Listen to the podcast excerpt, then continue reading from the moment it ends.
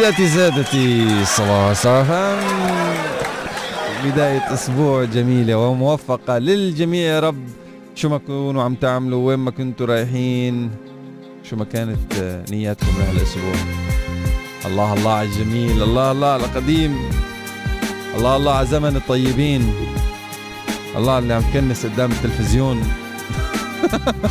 اللي مش متذكر. يلا جump on YouTube and just google أجمل إحساس. يسعد لي صباحكم يا رب. أجمل إحساس في الكون إنك تعشق بجنون وضحك عم تحتفل دولة الإمارات بيوم الطفل الإماراتي واللي بيصادف اليوم بإقامة العديد من الفعاليات والأنشطة اللي بتبرز الجهد الكبير والدور اللي عم تبذله الدولة في دعم حقوق الطفل وتنمية الحياة الأسرية. وبتنظم وزارة الداخلية ووزارة تنمية المجتمع فعاليات موسعة في يوم الطفل في الجناح الإماراتي بإكسبو 2020 دبي والعديد من الفعاليات التوعوية لحقوق الطفل ومكتسباته وتؤكد أهمية حماية الطفل ورعايته التي تعد أولوية قصوى ضمن جهود القيادة الرشيدة في الدولة وجهودها في إرساء حق الطفل في الحياة والبقاء والنماء وستركز الفعاليات على إبراز دور وحضور الأطفال من أصحاب الهمم في جميع الأنشطة والفعاليات التي يتم تنظيمها. ومن جانبها تستضيف العاصمة أبو ظبي آه، يوم غد بالتزامن مع يوم الطفل الإماراتي منتدى ود العالمي لتنمية الطفولة المبكرة والذي ينعقد ليومين في حديقة التزلج بجزيرة ياس بأبو ظبي ويركز على التكنولوجيا الإنسانية وأسلوب الحياة في القرن الحادي والعشرين والرفاه العاطفي والتفاعل الاجتماعي للأطفال. وبتستعد المبادرة العالمية لتنمية الطفولة المبك- المبكرة. ود واللي أطلقتها هيئة أبو ظبي للطفولة المبكرة لاستضافة منتدى ود العالمي بالتزامن مع يوم الطفل الإماراتي حيث سيفتتح المنتدى آه، أبوابه أمام أكثر من 250 من صناع السياسات المؤثرين والأكاديميين والمتخصصين والمبدعين الرواد على مستوى العالم في العديد من القطاعات ذات الصلة بتنمية الطفولة المبكرة. وسيقدم المنتدى أكثر من 50 متحدث في قطاع التنمية تنمية الطفولة المبكرة عبر 14 موضوع عالمي لتنمية الأطفال الصغار وبيهدف المنتدى إلى إلهام الأشخاص المعنيين بتنمية الطفولة المبكرة ليصبحوا مساهمين فاعلين ونشطين في صناعة التغيير. إلى جانب تحديد المفاهيم والسلوكيات السائدة وإطلاق حوارات مؤثرة وهادفة حول تنمية الأطفال الصغار. تفاصيل أكثر لهذا الخبر بصفحات الاتحاد بعنوان فعاليات يوم الطفل. تبرز جهود الدولة في دعم حقوقه وتنمية الحياة الأسرية. مع باقات نيو فريدم وإمارات فريدم. صباح صار فام بدأت مدارس القطاع الخاص في الاستفادة من التحديثات اللي أقرتها دائرة التعليم والمعرفة في أبو ظبي واللي من شأنها التخفيف من الإجراءات الاحترازية وتمكين الطلبة من العودة إلى الحياة المدرسية بشكلها الطبيعي وبدأت بعض المدارس بإبلاغ أولياء الأمور بتسيير رحلات طلابية إلى إكسبو 2020 دبي. للراغبين وإحضار الموافقات الخطية بذلك. كما ستقوم المدارس بدءا من اليوم في تسيير رحلات وإبلاغ أولياء الأمور بضرورة وجود مسحة لا تقل عن 14 يوم للسماح للطلبة بركوب الحافلة وإحضار الموافقة الخطية من ولي الأمر وشهدت المدارس اقبالا كبيرا من جانب أولياء الأمور على التسجيل للرحلات المتجهة إلى إكسبو. وكانت الأسبقية بأولوية الحجز ودعا أولياء الأمور الذين لم ترد أسماء أبنائهم إلى تسيير رحلات أخرى إلى إكسبو باعتبارها رحلة علمية تاريخية. علما بأن المدارس بدأت تطبيق الإجراءات المخففة فور ورودها. وكانت الدائرة قد أصدرت تعميما للمدارس تضمن تخفيف أو تضمن التعميم تخفيف الإجراءات الاحترازية المعتمدة للتصدي لفيروس كوفيد 19 وذلك بالتنسيق مع لجنة إدارة الطوارئ والأزمات والطوارئ في إمارة أبو ظبي. وتتضمن الإجراءات المخففة التي جاءت في التعميم الذي صدر عن الدائرة إلى مدارس القطاع الخاص في أبو ظبي. كما تنطبق هذه الإجراءات على الحضانات أيضا وبتشمل الإجراءات المخفضة التدابير التالية. التباعد الجسدي وارتداء الكمامات.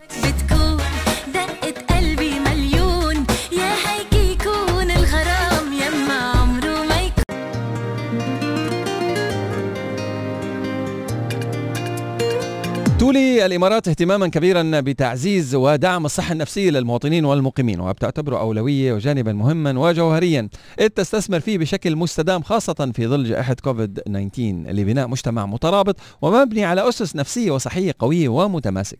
بتحفظ له مكانته الرائدة على مستوى العالم وفي المستقبل، حيث يؤكد الأطباء أنه المرض النفسي هو ذهني ويؤثر تأثيرا كبيرا على قدرة الإنسان على العمل والإنتاج والتعامل مع الظروف الحياتية.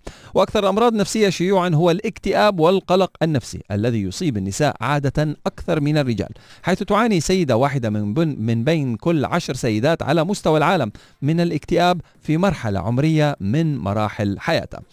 قال الدكتور حسين عبد الرحمن الرند الوكيل المساعد لقطاع الصحة العامة بوزارة الصحة ووقاية المجتمع أنه تعزيز الصحة النفسية الجيدة محور رئيسي للعمل الحكومي بالدولة وهو مكون رئيسي لأطر العمل الاستراتيجية والتشغيلية الرامية لتعزيز الرفاه الصحي لمجتمع دولة الإمارات العربية المتحدة حيث أن الصحة النفسية الجيدة هي الشق الأول لمحور الصحة في الاستراتيجية الوطنية لجودة الحياة 2031 كما أن الوقاية والعلاج وتعزيز الصحة النفسية وجودة الحياة مدرجة ضمن أهداف التنمية المستدامة 2030 للدولة.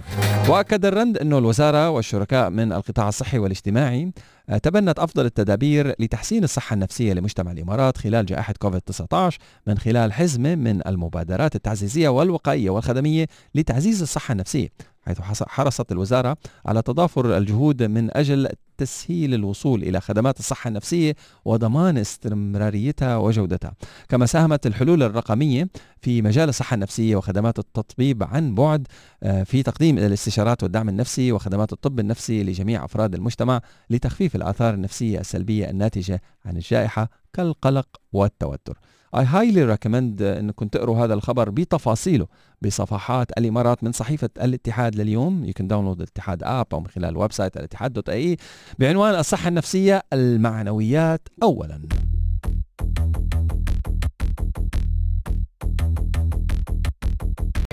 زينت بلدية مدينة أبو ظبي كورنيش العاصمة بمئات التشكيلات الهندسية الجميلة والمجسمات المضيئة احتفاء بيوم الطفل الإماراتي وتأكيدا لأهميته اللي عم توليها دولة الإمارات لرعاية الطفل وحماية حقوقه. وتضمنت لوحات الفنية ألوان مبهجة وتشكيلات لأطفال بيرتدوا زي الشرطة وأطفال من أصحاب الهمم تأكيدا لأهمية دور في المجتمع. وكان لتراث دولة الإمارات واهتمامها بسفينة الصحراء وحضور واضح ضمن التشكيلات الضوئية اللي تضمنت أطفال يقفون إلى جانب الجمل. كما أكدت البلدية من خلال التشكيلات الضوئية أهمية دور الأسرة في رعاية الطفل وحمايته وحرصت البلدية على أن تكون التشكيلات والمجسمات المضيئة التي يتم تركيبها ضمن الاحتفال بيوم الطفل الإماراتي ذات أحجام مناسبة وآمنة لمستخدمي الطرق من السيارات والمشاة. وأكدت البلدية أنها أولت أهمية كبيرة لمعايير الأمن والسلامه مستخدمة أفضل أنواع الكابلات الكهربائية والمواد الصديقة للبيئة وذلك حفاظا على سلامة الجمهور كما انه جميع المواد المستخدمة بالتشكيلات الهندسية الضوئية مصنوعة من مواد آمنة ومقاومة لجميع العوامل الجوية وذات معايير عالمية من حيث الأمن والسلامة. اذا بلدية مدينة أبو ظبي زينت آه، كورنيش العاصمة العاصمة بمئات التشكيلات الهندسية والمجسمات المضيئة احتفالا بيوم الطفل الإماراتي.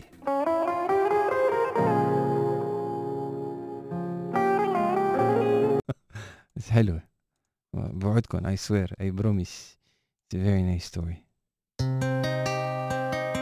وصلتني fresh بس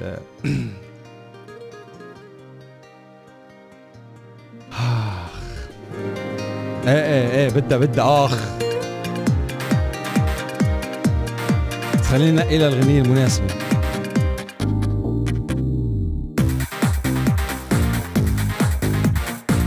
okay هي بيمشي حالها يلا. fresh واصلتني. رح أقول لكم إياها. قريت ثلاث أرباعها أول ما بعدين قررنا نطلع على الهواء. okay. تقول القصة مدري مين كتبها منقول مع مع المحبة. أخبرت زوجي ووالدته عن رغبتي في إزاحة ساعتهم القديمة من على الحائط وتبديلها بساعة عصرية أجمل. كنت أظنها فكرة جيدة راح يشجعوني عليها ولكن زوجي رفضها تماما بل وحذرني من تغييرها. طبعا لم أكترث لكلامه فقد كانت قديمة ولا قيمة لها. وبما أنه رفض تبديلها ادعيت وقوعها مني سهوا أثناء التنظيف. فكسرت من غير قصد. كانت تلك الطريقة الوحيدة التي أتخلص منها بها. فأنا عروس جديدة وأحب أن يكون كل شيء عصري في بيتي وعلى ذوقي الخاص. توقعت غضبه وانزعاجه لكن لم أتوقع أنه يكون لتلك الدرجة. وأن يكتشف أمري بسرعة. مجرد ساعة قديمة لا قيمة لها. لا يعقل أن ينتبه لها فور عودته للمنزل ويصرخ علي بتلك الطريقة وكأنني ارتكبت جريمة لا تغتفر. ورغم أن والدته تدخلت لتهدئته والتنويه عليه بأن الأمر لا يستحق كل هذا إلا أنه لم يكترث بل أخذ يحاول إصلاحها بنفسه من دون جدوى. حينها ابتسمت ابتسمت الماما وقالت له لا تحاول إصلاحها لا داعي لذلك. أنا لم أعد بحاجة لها. أعلم أنها تذكار عزيز من والدك رحمة الله عليه وأني حرصت سابقا كل الحرص عليها ومنعتك من اللعب لعب الكرة آه، قربها حتى لا تكسرها. فلم يكن لدي المال الكافي لشراء غيرها وقتها. فعلت هذا لأني كنت في حاجتها أما اليوم فلا. ولا تستغرب ذلك فالأغرب آه، عدم معرفتك أنت بجهلي في قراءة هذا النوع من الساعات. لم أكن أجيد قراءتها ولا زلت. فقد كنت أحفظ مكان عقاربها وقت نهوضك ووقت نومك ووقت مدرستك ووقت عودتك. واليوم كبرت وصرت رجال. صار عندك زوجة بتحفظ مواعيدك بتفيقك ساعة عملك وبتهاتفك لحظة تأخرك وبتهتم بترتيب بيتك وبتسعى لإسعاد قلبك. فماذا أفعل بساعة قديمة لا أجيد حتى قراءتها؟ وحرص زوجتك يريحني من تفقدتها. جعلني كلامها أشعر بالسوء من نفسي فلم أعرف هل أشكرها على موقفها ذلك أم أعتذر على سوء تصرفي معها. فالتزمت الصمت خشية عتابها حتى غادر المنزل والساعة في يده أملا في إيجاد من يقوم بإصلاحها له. حينها ابتسمت محاولة التكفير ابتسمت محاولة التكفير عن خطئي فقلت لها أعدك أن أجعل أعدك أن أجعلك تتقنين قراءة الساعة قبل أن يصلحها. فابتسمت وقالت عديني فقط لأن تحفظي سعادة قلبه ودفء بيته. فلا حاجة لي بساعة سليمة وما في قلبه مكسور. Technology Today. سيارات أودي الجديدة تصطحب ركابها إلى الواقع الافتراضي داخل السيارة. تيك توك تقترب من إنهاء أزمتها في أمريكا بمساعدة أوراكل. تويتر يسهل التحكم في ترتيب عرض التغريدات. شاومي تدعم سوارة ال Mi Band 7 بحجم أكبر في الشاشة. finally إزالة وحدة الشحن من محتوى صندوق هواتف الآيفون يدعم أبل في توفير 6.5 مليار دولار.